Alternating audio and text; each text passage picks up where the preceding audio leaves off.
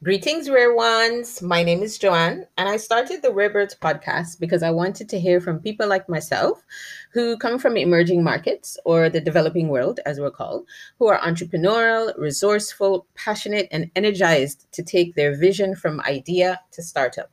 Each week, you will hear me interview founders and teams from across emerging markets who are in the early stages of building their businesses. From time to time, you will also hear me speak with established ecosystem builders, mentors, investors, and business professionals who share knowledge based on their years of experience. This podcast is for anyone who is interested in hearing from the next wave of change makers across emerging markets, building in various industries from agro to tech to health, beauty, and all in between. This podcast is also for those who have ideas, but they're not entirely sure how to make them a reality. They're looking for inspiration and encouragement. We call ourselves Rare Ones. And if this sounds like you, then welcome to the family. Sit back, relax, and listen in to our always so good conversation. Bye for now.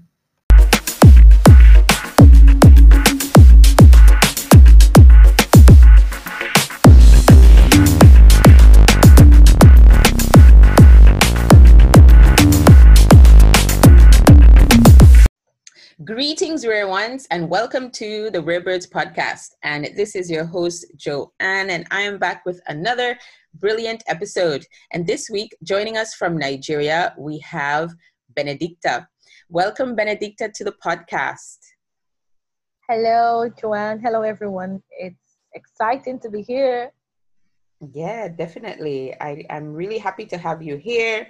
It's this topic is a really interesting topic and I'm glad that you're here to discuss it with us.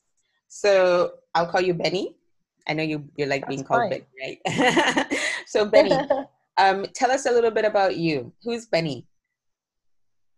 Okay, Benny is um, a very ambitious young woman, and uh, she's a pharmacist by training, and um, she dreams to work with the UN.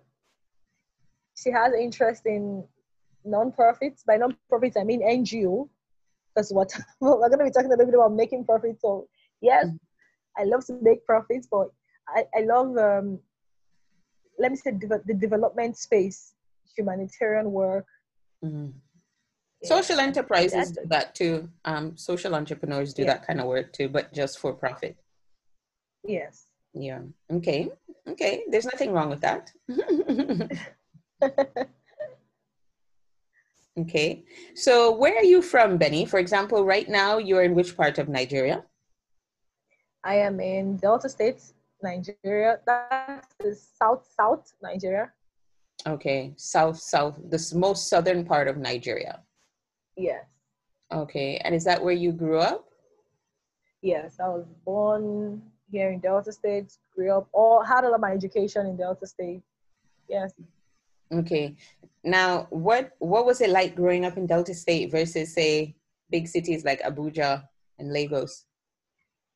Well, I, I would I would say it's it's relative to the part of Lagos or Abuja that you live. For me, growing up in Obiaruku, mm-hmm. Delta State was was like having you know communal life, you you know compound, the people,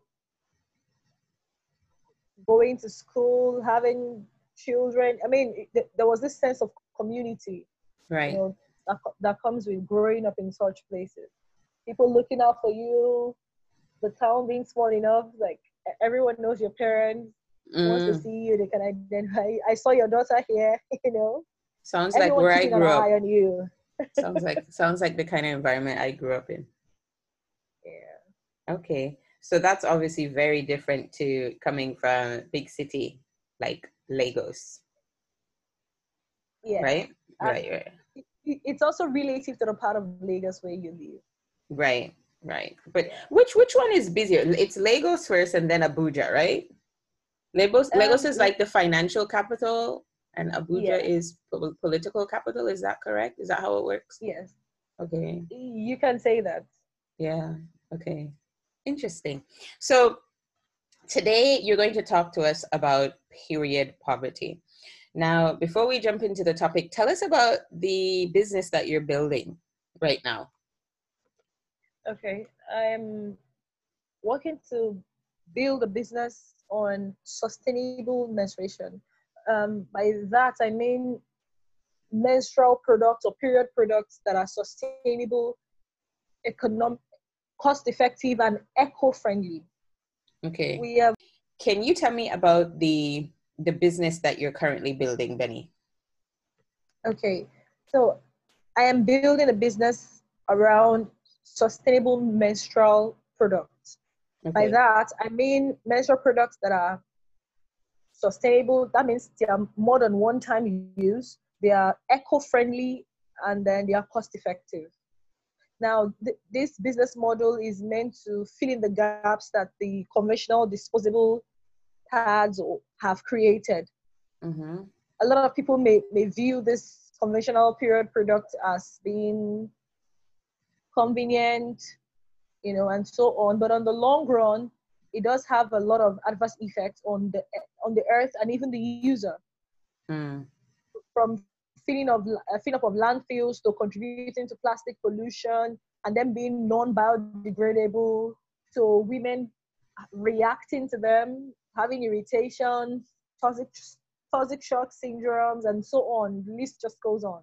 Mm. so my business aims to you know build and fill the gaps that these conventional products have created. Okay sustainable period products. Yes. so how how where or how did your how did you get your interest or what sparked your interest in in this um industry in this field? Okay um let's just say i've been around too many girls in my life. I have more sisters than brothers. And mm. then do you have I, a big family benny? Well i have a brother. Mm-hmm okay, well, and, and another stepbrother, and then I have lots of sisters, like two, three, four, six sisters. Mm. And then I attended an all girls boarding school. That's like six years of my high school education, all with girls. And people have to resort to using um, rags or the, the conventional tissue paper. And then when you move around the school, you have drops of pads everywhere. It used to be so annoying and irritating. And I'm sure the and male it teachers sounds, we, it we sounds have. like it's not very hygienic as well yes true mm. so gr- growing up with this is, is part of my interest in, the topic of period i mean like what is happening to our bodies i remember walking up to my my um, biology teacher mm-hmm. in senior secondary school once to ask her our house mistresses keep telling us not to take sugary foods or sweetened foods um, just during our periods or just before our periods. Can you tell me the relationship between sugar and the period cramps and everything? And my mm. teacher couldn't tell me. She was honest enough. So I began studying and reading about the topic right from that age. And this passion went with me on to the, my undergraduate days where my undergraduate thesis or project was on menstruation. Mm. So ever since then, I've been trying to wrap my head around how I can improve this and ensure that girls have access to these products. Right. So it's just something that you've you've seen growing up and you figured okay yes. this is a big problem that needs to be solved now you mentioned uh, asking your biology teacher about this in the all boarding school what was it like in terms of education around periods were were there classes? Did you talk about i mean obviously there's regular biology classes but were they classes where there was a focus on periods your body hygiene what's happening? Like just generally was that a normal thing or was that quite tab- taboo? I guess part of the curriculum curriculum. You know being a girls school and having um, lots of we had more female teachers than male teachers. They, they felt it was just um, that the onus was on, on them to train us to become better girls and better mothers. So they went mm. out of their mm. way to teach, yes.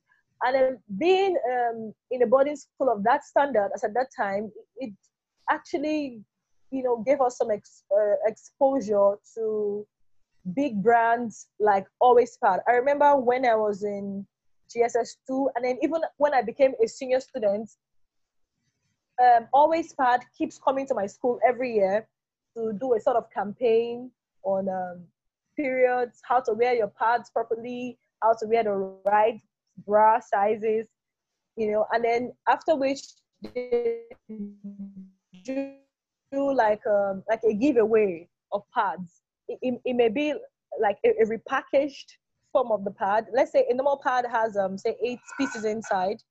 Okay, and then they give out um say two or three pieces inside the pad just to encourage us and then to you know just get the conversation going about spirits. But this happened like once in every year. Okay. And then only a certain class, only a, a certain classes tend to um, benefit from it. Right, right. Now, there's there are a lot of charities and and non-governmental organizations doing research around period poverty. So. I've read that one in ten girls on the African continent miss school as they do not have access to period products, while half of all schoolgirls generally on the African continent uh, that's 50%, do not have access to sanitary products. So, and this isn't just Africa. So I don't want people who are listening to believe that this is an African problem. It's actually a global problem. It it's everywhere in the world. It's in Europe, it's in the United States, Asia, Africa, all over the world. There's just a really big problem where women don't have and young girls don't have access to to these um, pro- pro- products. But do you believe mm-hmm. it's just about having access to products, or do you think it's just a wider cultural problem that needs to be addressed? You know, it's actually more than just having a- access to the period products. Mm. There is the problem of period stigma, and then there's the problem of um, children not having the right information about periods. Now, I'm, I'm going to give you a general myth that um, parents used to tell their children in those days, and even some teachers used to contribute mm-hmm. about about um, what periods are. So when once you have your first period, what uh, medically is called menac or menarche, they tell you it's an introduction to womanhood, and that from that moment, once a man touches you, you get pregnant. So I'm sure a lot stories, of girls all over the world were told these little stories. you know, like, but we being children, we don't know the difference between someone touching you and you know having intercourse with you. Mm. So we just mm. believe if any guy comes close to you and touches you, ooh, you're gonna get pregnant. And I, I had classmates who shared with me that um, a boy in their class hugs them and they go home running and crying, like, going to tell their mothers that they're going to get pregnant. Mm. So, you know, I, I think it, it's about time that parents and teachers begin to give the right information to, to girls, to their children about their periods. They need the right information. We need to be able to put down the culture, you know, and then put away the stigma that comes with periods. Periods are actually a natural phenomenon, and everyone should view them as such. Yeah, yeah.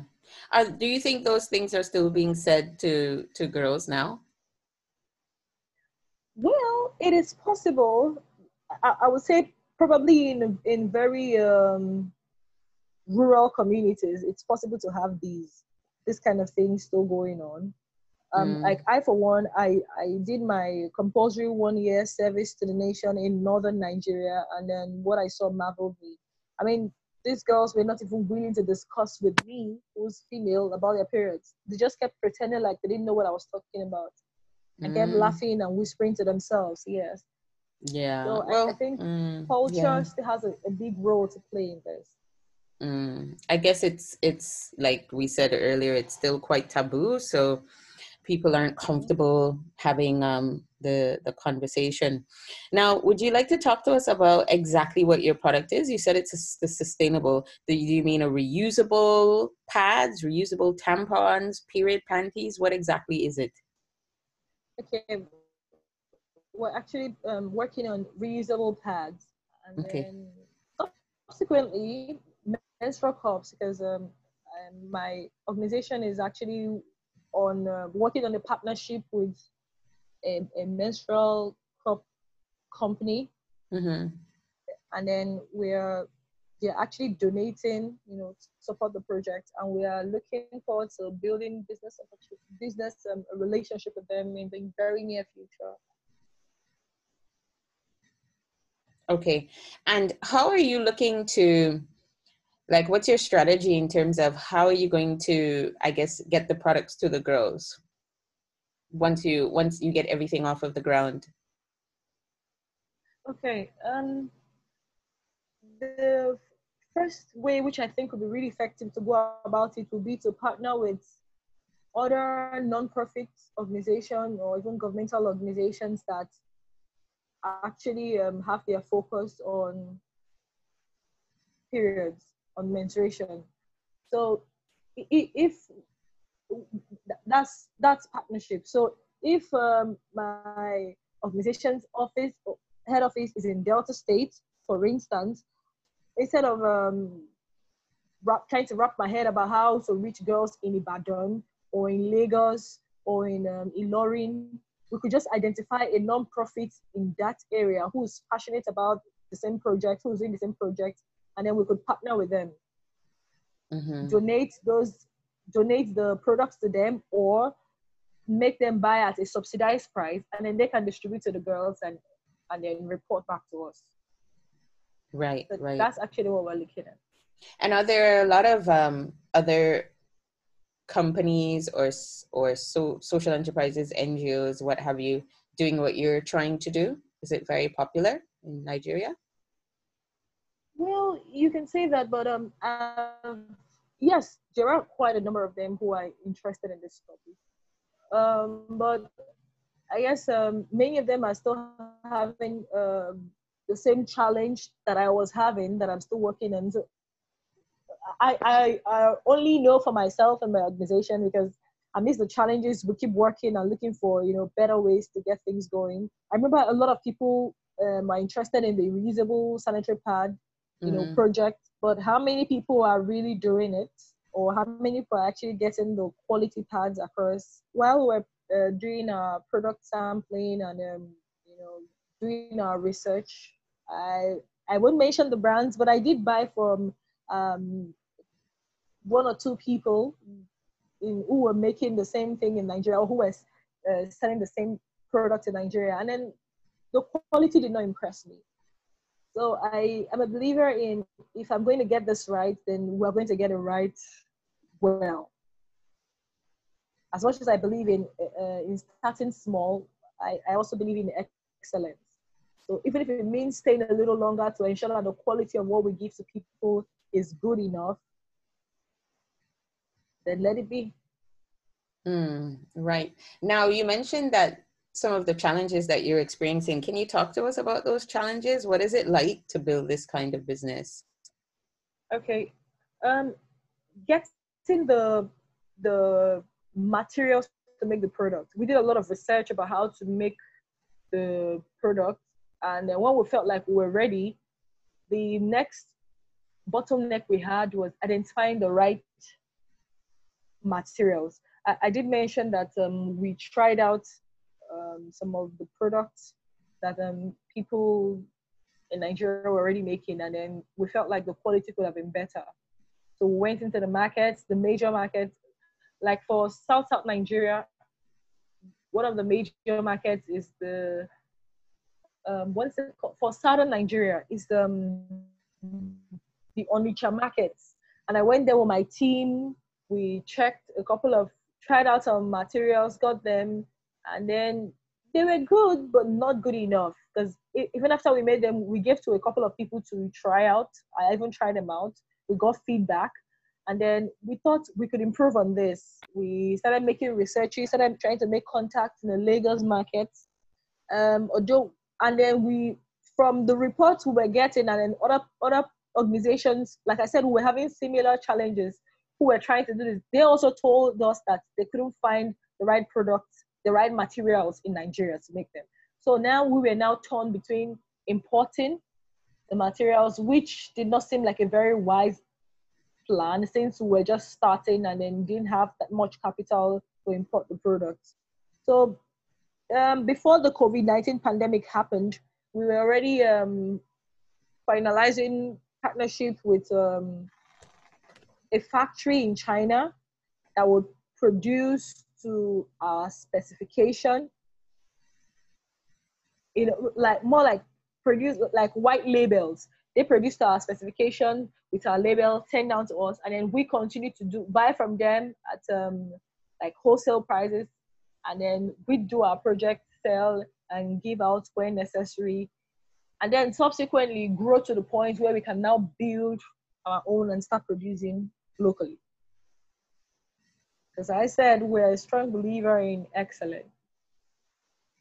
Okay.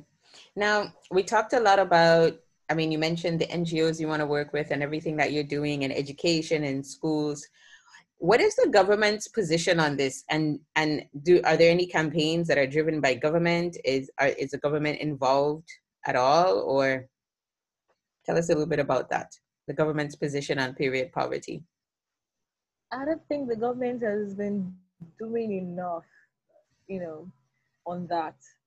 Well, maybe um, we know how politics works. When an organization or a nonprofit is doing such project project, and um, probably the team lead does have some link or relationship to anyone in a political office, they could just come around and then maybe support. Like when, when I first started uh, my project, uh, in 2017, we had um, a local government chairman who's a woman. She came mm. around and then just did a, did some awareness and spoke and just supported with some thousand. After then, what next? I I I feel like um, other African countries are doing better in that aspect because I've read of countries who have approved that menstrual products should be given should the, the same way we have um, school feeding programs. The government did initiate school feeding programs to back so to handle malnutrition in children. I feel that is the same way that, that they can inculcate this um, period products into the curriculum. I mean, if a girl starts a period in school, instead of messing up her dress and um, having the chance of being shamed by her classmates or male counterparts, she can get access to clean toilets, clean water, and in period products. Mm. That would, that would not be too much to ask. So I don't think the government is doing enough. There still needs to be more work. So what, what else do you think the government should be doing? I I think, like I said, that the government should be able to, if if taking the tax away from these products will help, then they mm. should do that. Okay. And then it, it, should be it should be like in, in necessity. You know, I'm we, Not a I made luxury. an application. Uh, yes, I, I made an application just recently um, for the future award future project pro, innovation futures project and then we we our project just qualified for the first stage and I, I just submitted application for the second tell us about your project what do you see? Like what do you what, what do you envision? Time where lodge in a hotel and then you know when you you get there for free I, I mean i look forward to a time where i will get in there and i open the drawer and i find a pack of pad. Mm.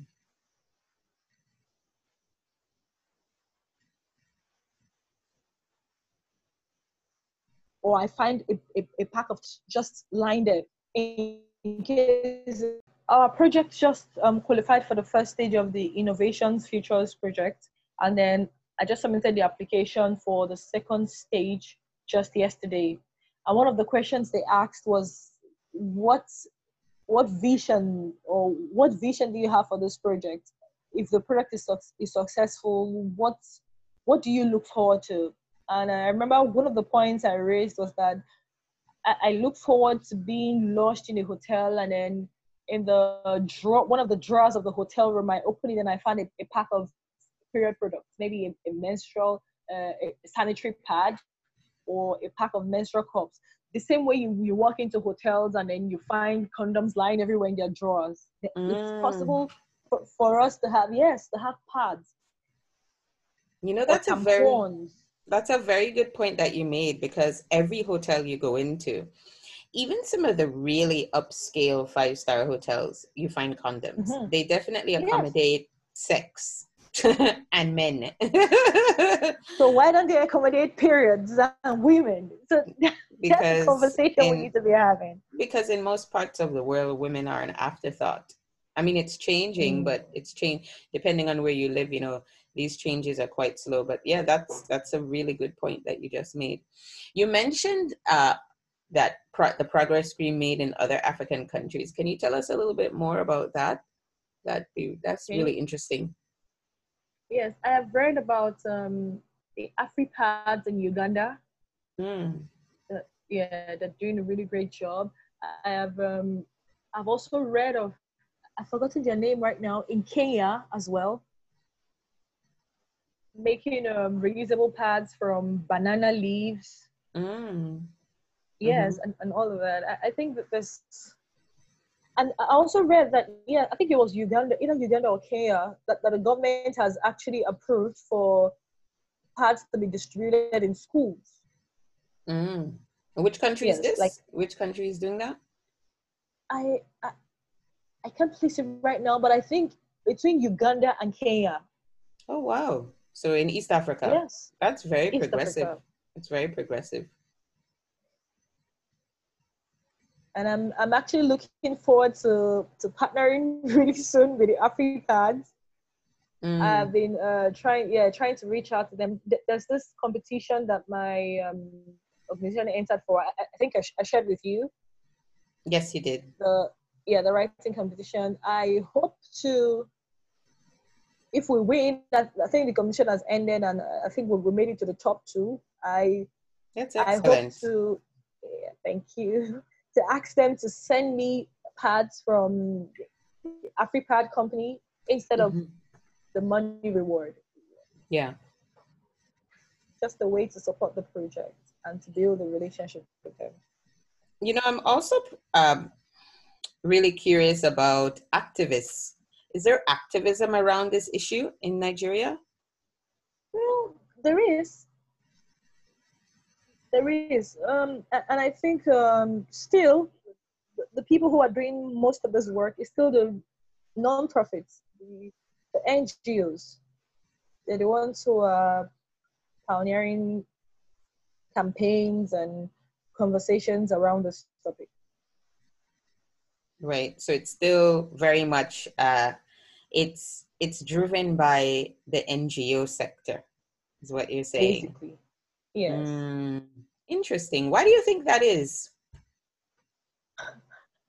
because i mean it's it's like a human right you know having your period is a is a human right so i would it imagine is. there would be especially uh, you know, with, within women's rights generally. So I would imagine there would be activism around that. Why do you think that doesn't exist?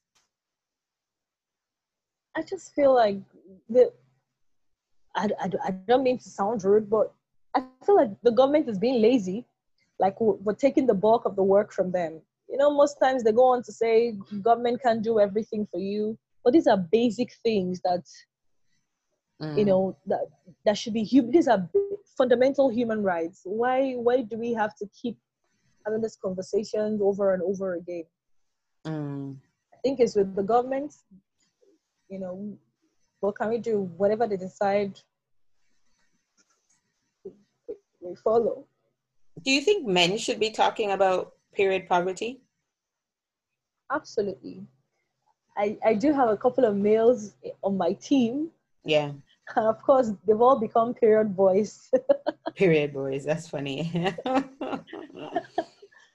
yes. Mm. So yes, I think the more men we have um, talking about this, the the easier it is to take the stigma away. Mm. Yeah. From, yes. Okay. And they've they've the these men that you have on your team is did they were they just attracted to the topic, they're passionate about the topic, or how did they get involved? Okay, um, they are passionate about the topic. There is um, something about being a humanitarian, you know, that that makes you want to actually see the human side of a thing. So it, it's actually taking off the gender lens to say these people are humans, and I can't even imagine what it's like to bleed every month.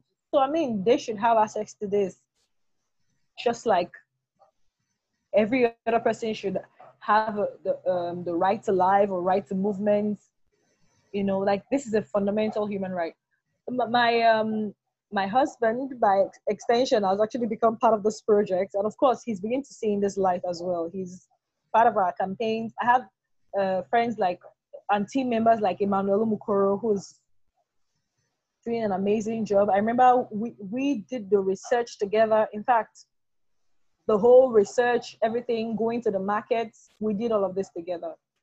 And I do mm. know a couple of other um, uh, male friends who are very passionate about this topic. So I guess they are just taking the human side and taking the gender lens away from it. Mm, interesting. That's really interesting. That's good. So generally, Benny, do you think this is something that you're you're going to be working on for the long term, or do you want to sort of um, build this up and then take it all around Nigeria? I guess I'm trying to get a sense of what are your long term goals with this project and building it. Okay. Because you mentioned that you want to work for the UN. So is it going to be something you do until you get that your dream job there, or do you want to do both? Okay. Um first of all, I I see myself doing this long term, mm-hmm. and um, I actually look forward to a time where we're going to have our own factory, our own reusable or period product factory, where we can produce reusable sanitary pads of high quality, high standard, and then menstrual cups as we grow. But I don't think that will stop me from from from working with the UN. If the opportunity comes, why not? I, I want to be able to build it to a point that even in my absence, things will be working, and then I can do whatever else I want to do alongside. I, I hope you get that. Yeah, yeah, definitely. I definitely understand that. So, what do you want people to know our audience who are listening in about period poverty what should they be doing in where they live in their country in their city in their town?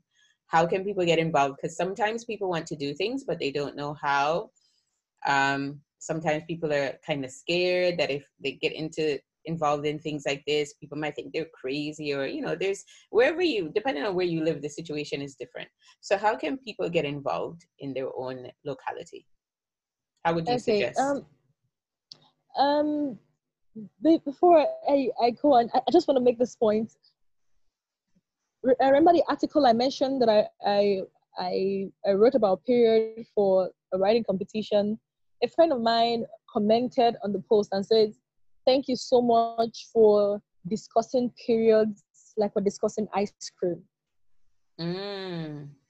Yeah. Mm. So this is the 21st century. There is the internet.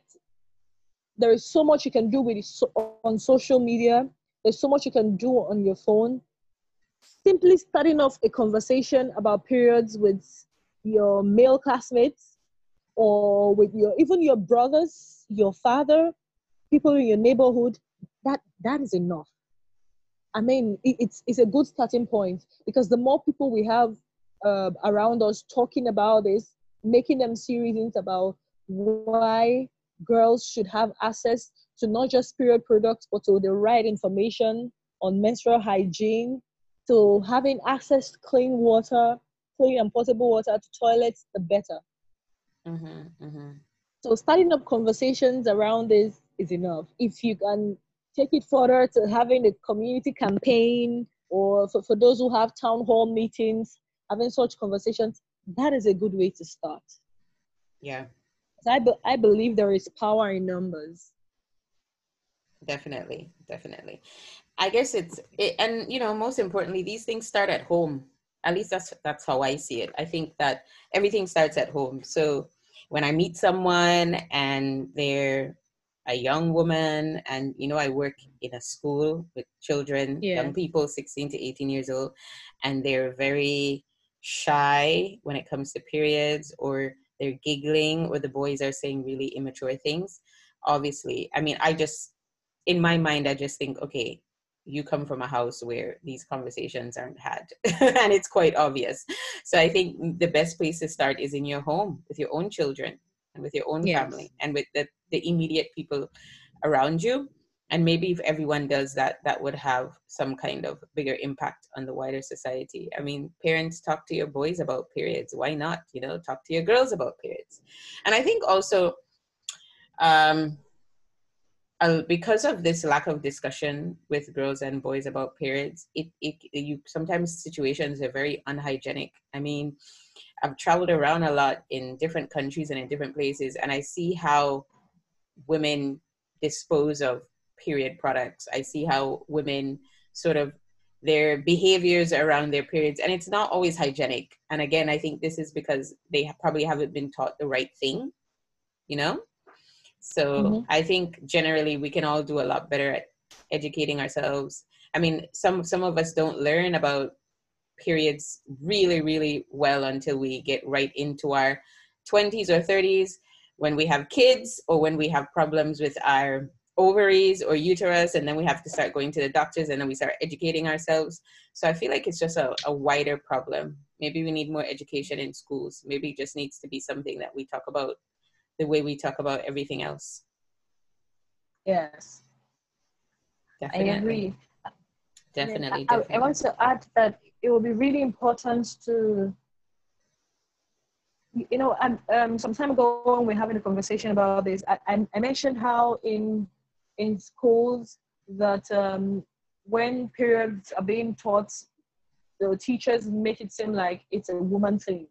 So mm. they, they, tend not, to let, I mean, it, it would be really awkward to have a boy stand up in a class where a teacher, a biology teacher is talking about periods and saying, Ma, I have a question. And then the, I'm sure the whole boys will be booing at him and wooing at him like, ooh, what do you want to know about women?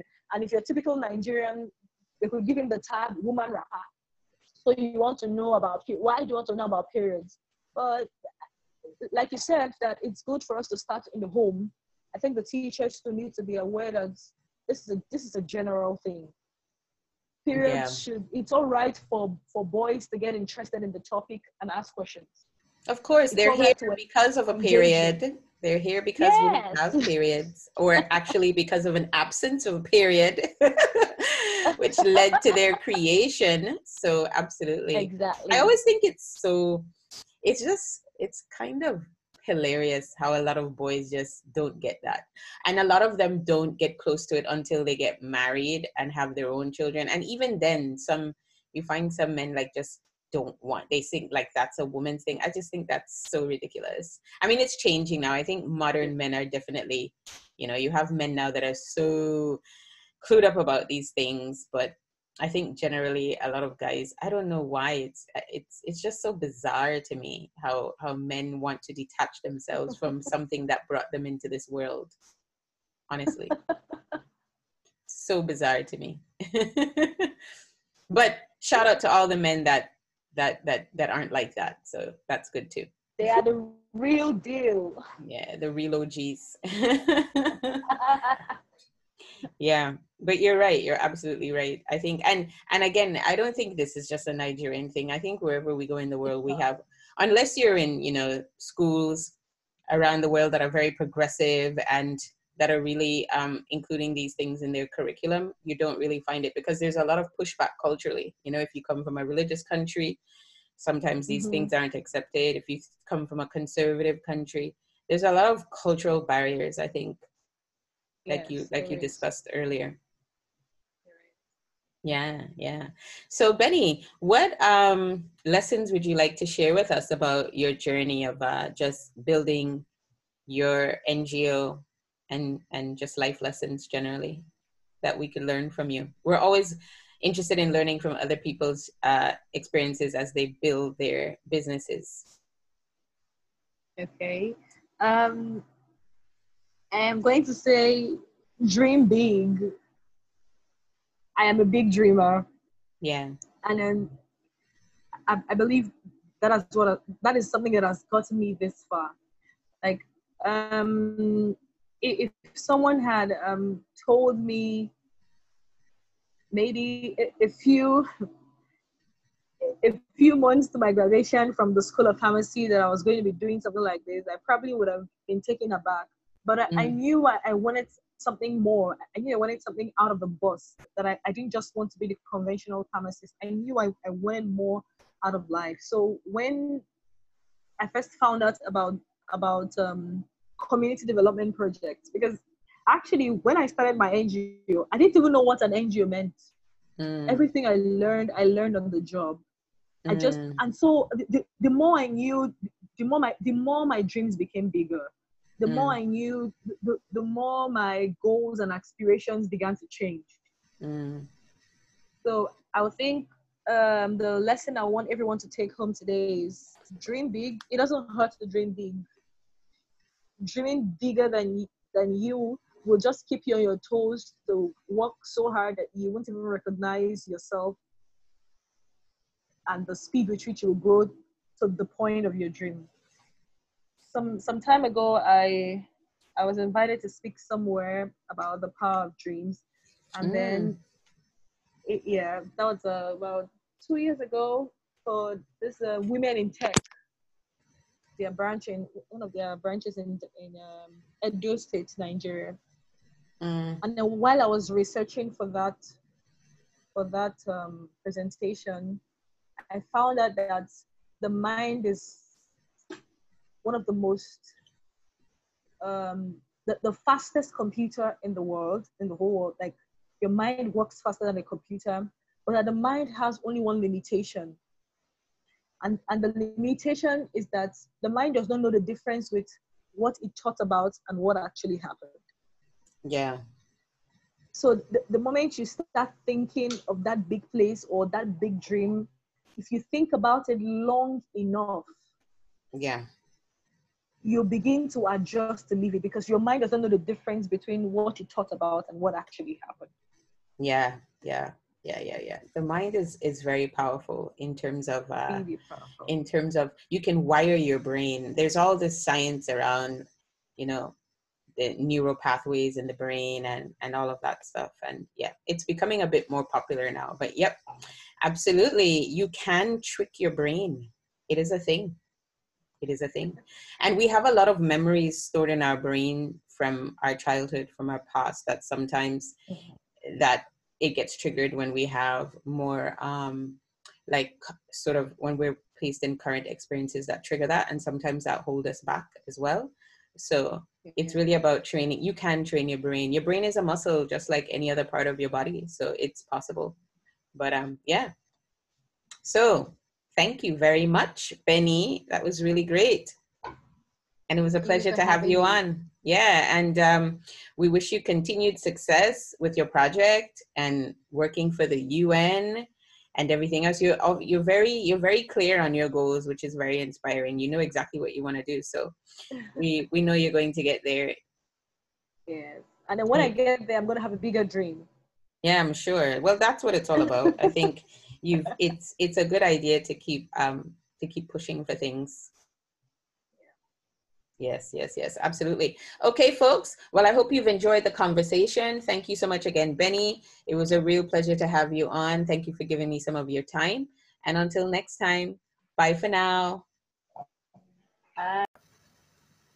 Hey there, rare ones. I hope you enjoyed listening into this week's conversation. The Rarebirds podcast is available for listen across all major platforms, including Apple, Spotify, SoundCloud, Stitcher, Anchor, and several more. Please share our conversations with your friends. Don't forget to subscribe to our weekly newsletter. You can do so by opting in on our homepage of our website, www.rarebirdshq.com. The weekly newsletter provides analysis and data around the topics explored in our weekly conversations. Lastly, I would love your feedback and spend way too much time on Twitter. My handle is included in the notes section of each episode. Tweet me your thoughts, ideas, opinions, and feedback because I'm always looking for ways to improve my craft. If you absolutely love what you heard, then rate us on your favorite podcast platform. See you next week for more conversation. Bye for now.